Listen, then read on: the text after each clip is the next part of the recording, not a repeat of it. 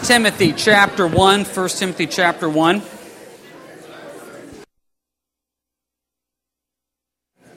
As you guys are getting settled, just want to uh, share a couple things with you real quick. Uh, like we mentioned earlier during announcements, as uh, Pastor Renee mentioned, there's a fellowship opportunity this coming Friday over at the home of Mike and Susan Leader there for uh, Ice Cream Social. Hope you guys can make it out for that. And also on Saturday, the teens are going to be going out and doing bowling and uh, sign up sheet back there in the back. We also want to give you a service opportunity as well. A week from today, so next Sunday after church, the Ridge Ministry, which is a, ministry that we support out here, and Ron and Kathy Tiarina, who are the uh, co executive directors of the Ridge, uh, also attend out here. They're moving uh, their offices from Defiance to scenic West Hope, Ohio, in the old Hope School building. So uh, they asked if we'd be able to get a caravan of trucks. So if anybody would like to help out with that, after the 10 o'clock service next week, we're going to send over a group of guys and trucks to Defiance, load up then come back to West Hope there to unload. If you are able to help or interested in help, let us know. If we get enough guys around, we got some extra hot dogs and buns left over too from some stuff we've done recently. We may bring a grill out and just do a, a quick hot dog lunch for those that are helping, then take off to go to Defiance. So if you're interested in helping that, let me know, let Pastor Rich know, and then we can get a group going for that. So that's going to be next Sunday after church. On that same note, too, they mentioned uh, also that Hope School is in need of a little bit of painting, and Hope Services was wondering if there's a couple people that may be able to volunteer some time to go out and paint some rooms. If that's something that interests you, that's up your alley, let us know and we can hook you up with the details about that. All right, 1 Timothy chapter 1, taking a break from our study in Luke, and uh, going to do a little bit of a topical today. So we'll get back to Luke next week as we continue our verse by verse study through the book of Luke. But generally during VBS, we always like to stop on VBS Sunday and do a little topical teaching, kind of along the theme of what we are dealing with. Well, the theme of this year's VBS, the title of it was Shipwreck at Cross Cove. Well, the word shipwreck is not used too many times in the Bible. But I knew there was the one reference in Acts, and I knew there was this other reference here in 1 Timothy, and I really like this. What we're building up to is verse 19 of 1 Timothy 1 about our faith suffering shipwreck. But we'll get to that in a little bit. But before we get to that, we need to figure out what Paul is trying to tell Timothy here. And, and I like this because this is pretty straightforward on exactly what Paul wants Timothy to do. Look at verse 5 of 1 Timothy 1. Verse 5 of 1 Timothy 1. It says, Now the purpose of the commandment is love from a pure heart, from a good conscience, and from sincere faith. Right from the beginning, he says, This is what you're supposed to do. Have a pure heart, a good conscience, and sincere faith. I like it when I'm told exactly what someone expects out of me. I grew up with two older sisters. My wife is a firstborn. I'm used to people just telling me what to do. You just do it and life goes on. It's really simple. So, right here from the beginning, Paul tells Timothy, verse 5, this is what you want. You want a pure heart, a good conscience, and sincere faith. Those three things. I'm telling you right now, if you have those things in your walk and your relationship with Christ, your walk with Christ will be quite strong. Now, here's the problem with those three things, though these are invisible qualities. You, you can't see my heart. You can't see my conscience, and you can't see my faith. Now, you see me Sunday mornings, maybe from 8.30 to 9.30 at that service, or from 10 to 11.30. Maybe you and I have a couple contacts throughout the week, a phone call, an email, or a text. But you don't see me other than those times. And we as human beings, let's just be really honest, we're really good at putting on a false front when we need to. And we can look really good from 10 to 11:30 every Sunday. We can look really good when we run into somebody from church at Walmart. We can put that on real quick, real good. Because you can't see my heart, you can't see my conscience, you can't see my faith. And look at the description of these. It's supposed to be a pure heart, a good conscience, a sincere faith. Those are the things that we want in life purity, goodness, and sincerity.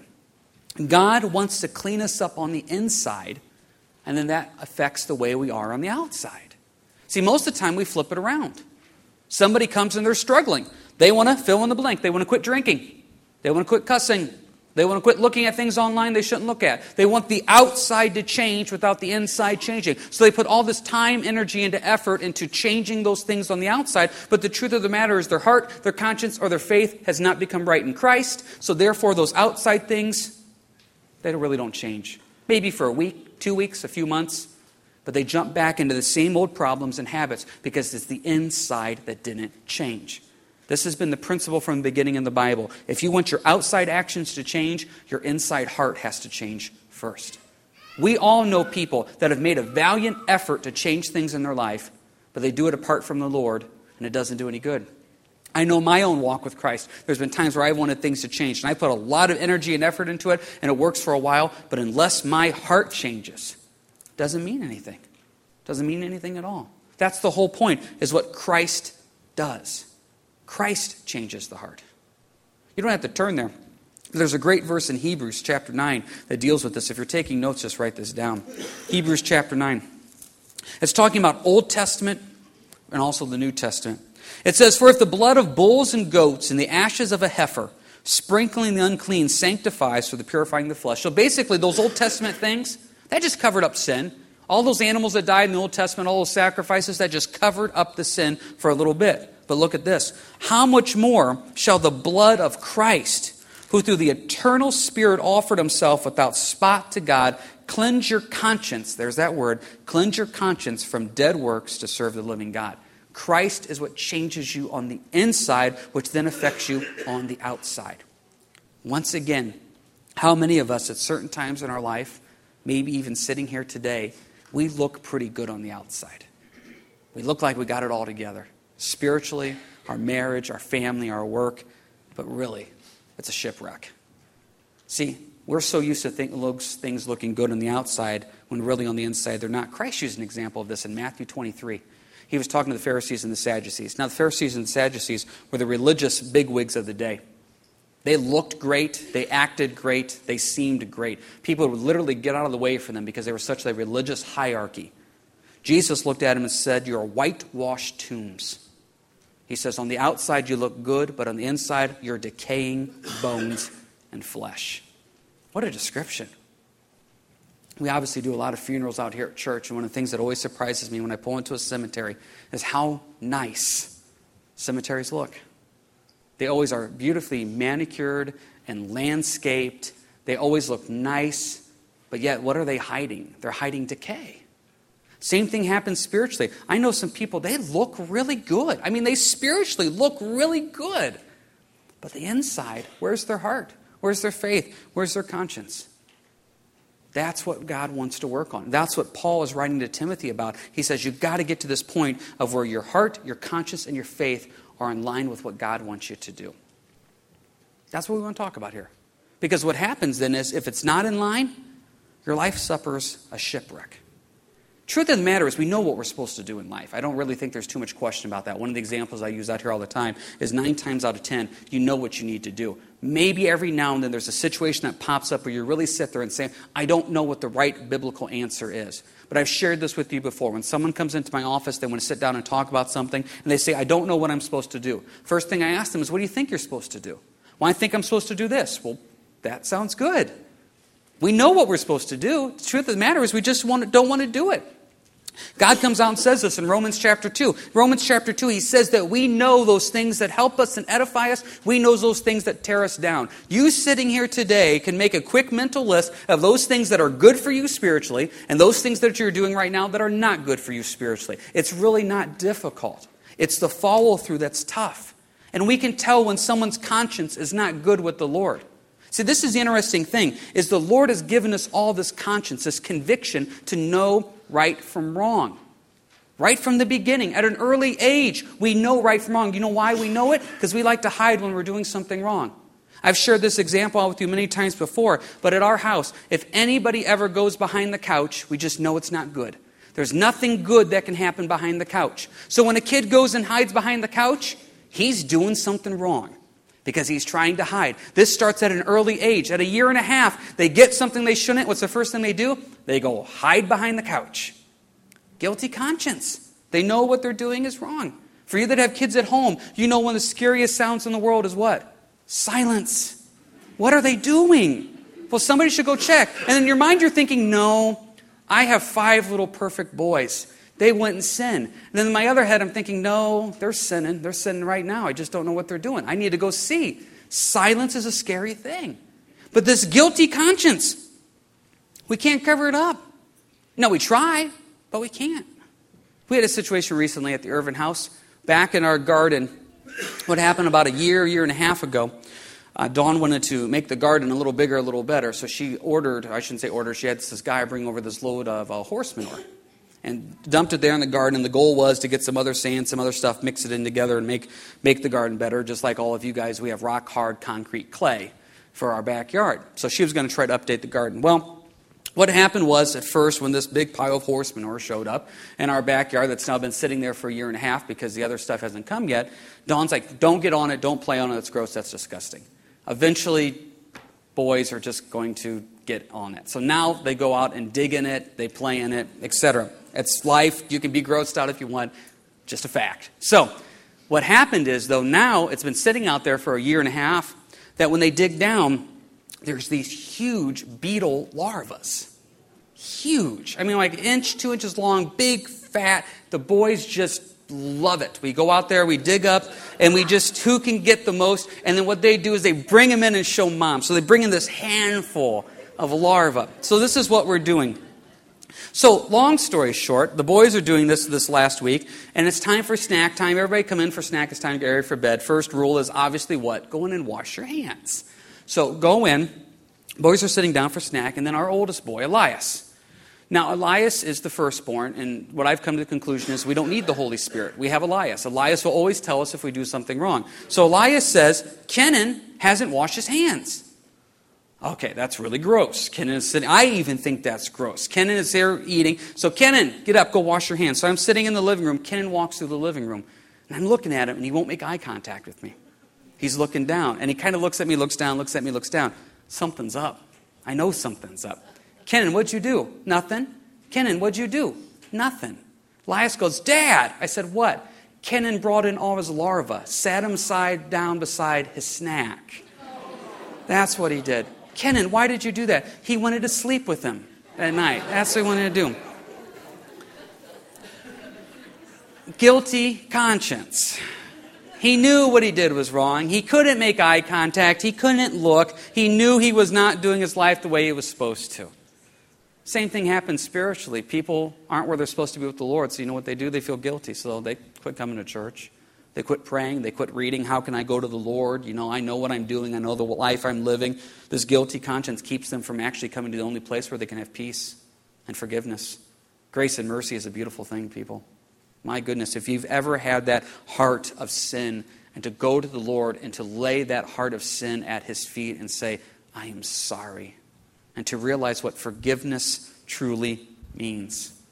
1 John 1 9, if we confess our sins, he's faithful and just to forgive us of our sins and cleanse us from all unrighteousness. It is such a beautiful thing to know that that guilty conscience can be made right and clean and clear in Christ. That's a beautiful thing.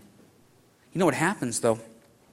Some people's conscience turns so far away from the Lord that the Bible uses his word, and if you're taking notes, you can write it down. It's 1 Timothy 4, verse 2. 1 Timothy 4, verse 2 says, Their conscience becomes seared. They have so turned their heart and mind on the Lord that conviction doesn't get to them anymore. We see on the news, we see in the papers, people doing unspeakable acts against other people, horrible things. And I sit there and say, How can this happen?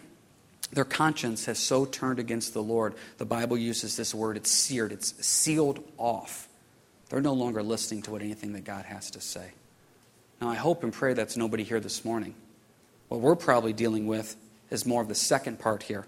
Look at verse 19 of our study here in 1 Timothy 1. It says, having faith and good conscience. See, there's our words again faith and good conscience, which some, having rejected concerning the faith, have suffered shipwreck. This is what happens more to us. We shipwreck.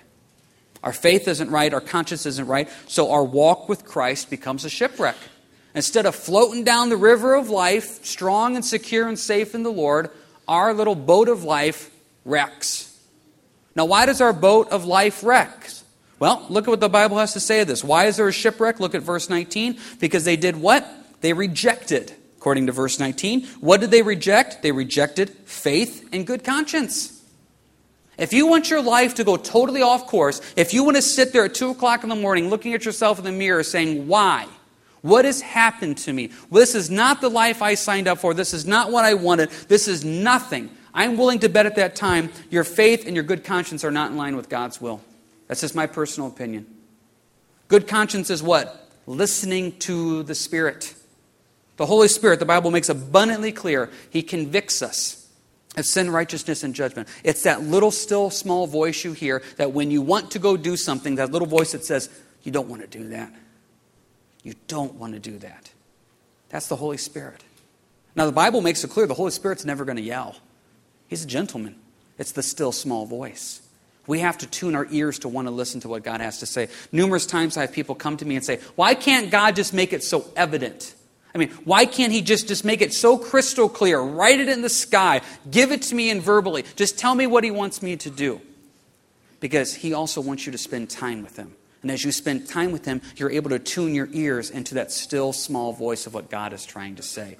And the Lord leads and the Lord guides. So when we choose not to listen to the Holy Spirit, we no longer have a good conscience. And to be quite honest with you, if you're choosing not to listen to what God wants you to do in your life, it's not going to go good.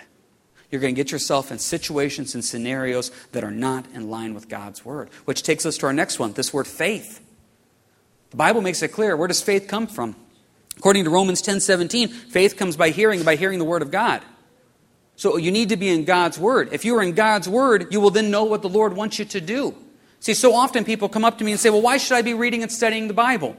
You need to read and study the Bible because there's going to be situations, scenarios that come up into your life, and you need to be prepared for what those are. And the more time you spend in the Word, faith, the more time you spend with the Lord listening, good conscience, you will then be able to make those quick snap decisions to say, This is what the Lord would want me to do in these scenarios and situations. Because I have spent time in His Word, I've spent time in prayer, I know where God's calling me and leading me. I'm ready for these battles of life through the Lord. If you choose not to be prepared, you're going to, according to verse 19, suffer shipwreck. Because you're not looking out to where the Lord wants you to go. You're doing what you want, when you want, how you want, and you will suffer shipwreck. What, what causes us to suffer shipwrecks? Well, there's one last passage here I want to look at, and then we're going to close this up. Turn if we, with you, excuse me, turn with me if you will to Matthew 13. Matthew 13, please.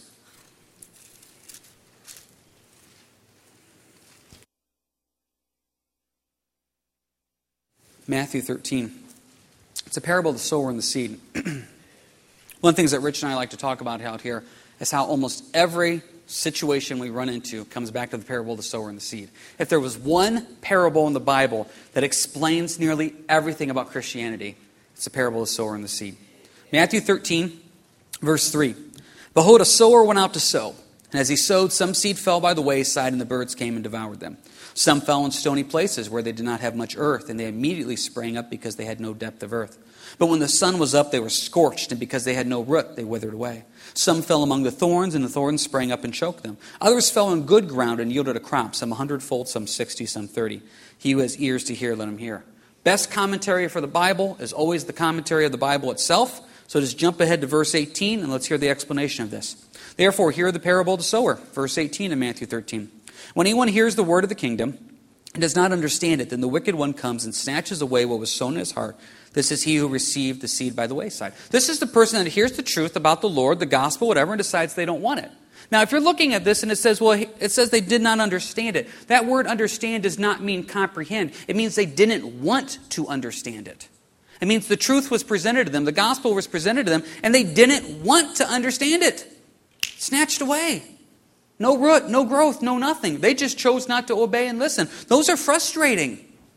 Because you sit there and you walk away saying, Man, I should have said it this way. I should have prayed more. I didn't do a good job. No, they just didn't want it. They didn't want to know the truth of how to fix their lives in Christ, how to fix their marital problems, how to fix their life situations. They just didn't want it. Snatched away just like that. Verse 20. He who received the seed on stony places, this is he who receives the word and immediately receives it with joy. Yet he has no root in himself, but endures only for a while. For when tribulation or persecution arises because of the word, immediately he stumbles. This is the one that kind of gets it right away, starts growing, and then just kind of disappears. When we built our house a few years ago, we had someone come in and uh, you know do the grass, and it really hit me at that time because verses 20 and 21 the first grass to come up was the grass that fell on the driveway. That was the first grass to come up. My driveway looked greener than green for the longest time. It looked really good. You know what was the first grass to die? The driveway grass. Now, granted, my whole yard now looks dead, but at that time, the first grass to die was the driveway grass. So, what happened is what? This right here. It falls on the stony places, that little seed germinates, it gets its little root down into some really shallow dirt, takes off. No deep root. Boy, these are tough. These are the people that show up to church. Boy, this is what we've been looking for, Pastor. I feel like I finally have a purpose in life. I feel like I finally have something that, that, that's getting me going. I want to make changes. I really want things to be different. That's great. Problem is, it's an emotional high that they're on, and there's no root really in the Lord. So they come a few weeks, a few months maybe, next thing you know, as quickly as they came, quickly they burn out. There's no root. Those ones are sad. Because you really stop and you say, Lord, what could we have done different as a church? What should we have done different? Go back to the parable of the sower and the seed. There's nothing you could have done differently. You present the truth of the word, you, you give them opportunities to serve, you show unconditional love, you point them towards Christ, you disciple, you do what you can. They have to want to root themselves.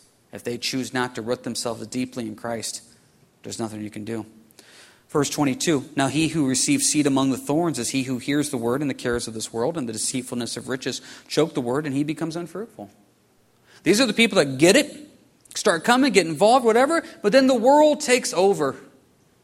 The world dangles some carrot in front of them, and I don't know what carrot that is. Maybe it's the carrot of money. Maybe it's the carrot of overtime. Maybe it's the carrot of busyness. Something is dangled in front of them where they just don't have time to really go deep in their walk and relationship with Christ. So what happens is they're choked out by the world. My goodness, that stuff's all over the place. There's always something that's trying to steal your time away from spending time with Christ. Not just on a Sunday or a Wednesday, whatever, but even during your day. Always something. And sometimes it's just the carrot of fun. You know, this last week was a really busy week with VBS. It was a blessed week, but a busy week. So we'd get the boys home and we'd go outside and spend as much time as we could out there. Normally, what we try to do is around 8 o'clock we get in and start doing snack and we try to do devotions as a family and get them ready for bed. So that way they're getting to bed around 9ish and let them kind of settle down. Well the week was so busy there was so much stuff going on we'd be outside after 9 so then me i'm thinking oh yeah we should do devotions. Oh but they're having so much fun. Now there's nothing wrong with fun. There's nothing it was good clean fun but at the same time, it's like, okay, if I want them to be out to 8.30, 9 o'clock at night, that means at 2 o'clock in the afternoon, I need to say, hey, guys, let's take a break here for a little bit and let's just spend a little time with the Lord. There's always a carrot to dangle in front of you of something. And what happens here in verse 22, these people get choked out, and what happens? They shipwreck. Just like the people earlier, no root. What happens? They shipwreck. There's always something to shipwreck your walk with Christ, always. Look at the last group, verse 23. He who receives seed on the good ground is he who hears the word and understands it, who indeed bears fruit and produces some a hundredfold, some sixty, some thirty. These are the ones that really get it. Really get it. Now, I'm not saying that Jesus is trying to be mathematical here, but if you look at what he's saying, only one out of four really get it. Now, I'm not saying that's hard numbers here, but you know what? In my experience of walking with the Lord and being a pastor, that's probably about right. About one out of four really get what it means to be walking with Christ. And then if you look at verse 23, some 100 fold, some 60, some 30, only one third of that one out of four really live up to their full potential and what God has in store for them. You know, we have a lot of 30 fold Christians that are just along for the ride. Boy, what about those hundredfold ones? And you know what? That's about true. Of those one fourth that really get it, only about one third really live up to everything that God has in store for them. Boy, that's the goal, people.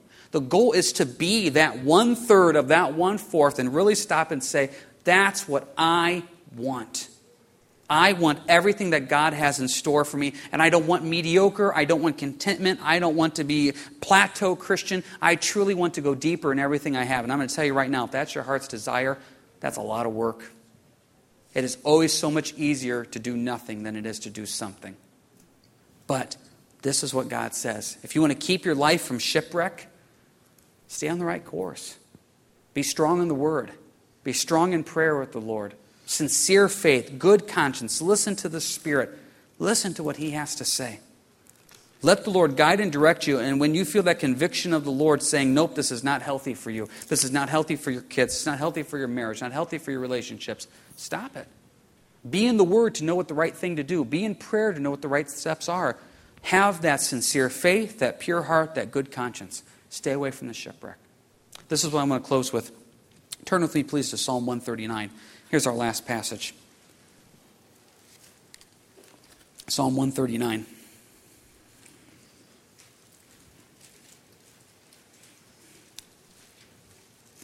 I don't know what shipwrecks you out there as you're going to Psalm 139. I don't know what little rocks are right underneath the surface of the waters of life that you don't see that knocks you down. I don't know what storms come into your life that pull you away. I don't know. For every person, it's different. But I know this I'm willing to bet it's the same rocks that sink your ship every time. Because it's usually the same rocks for me. Sometimes those rocks are really out of the water so I can see them and dodge them. There's other times where I'm just totally blind to them.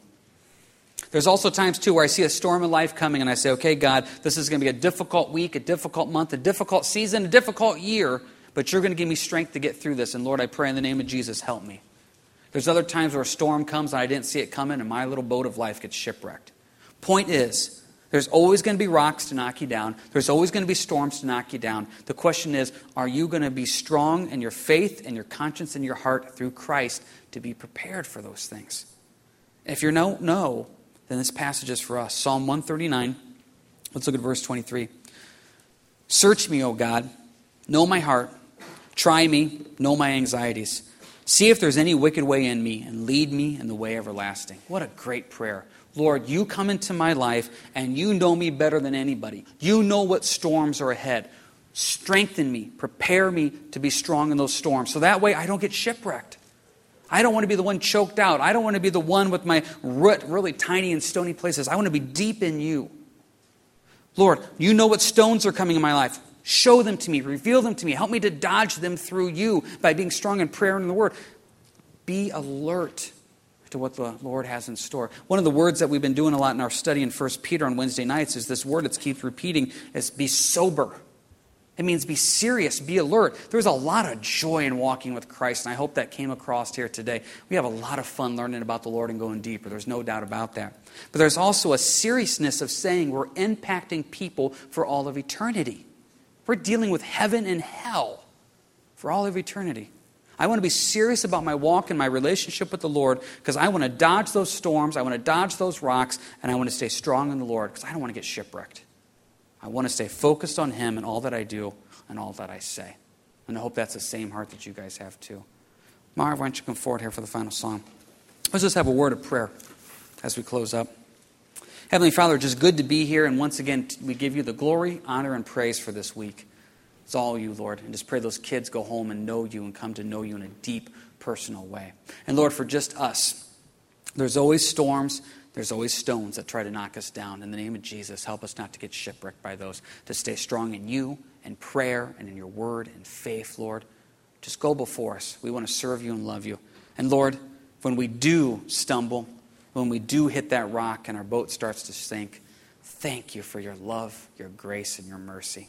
Lord, thank you for being a God that forgives. Thank you for your unconditional love. Thank you that we can always come back to you with no matter what we're facing. We lift this up in your name. Amen.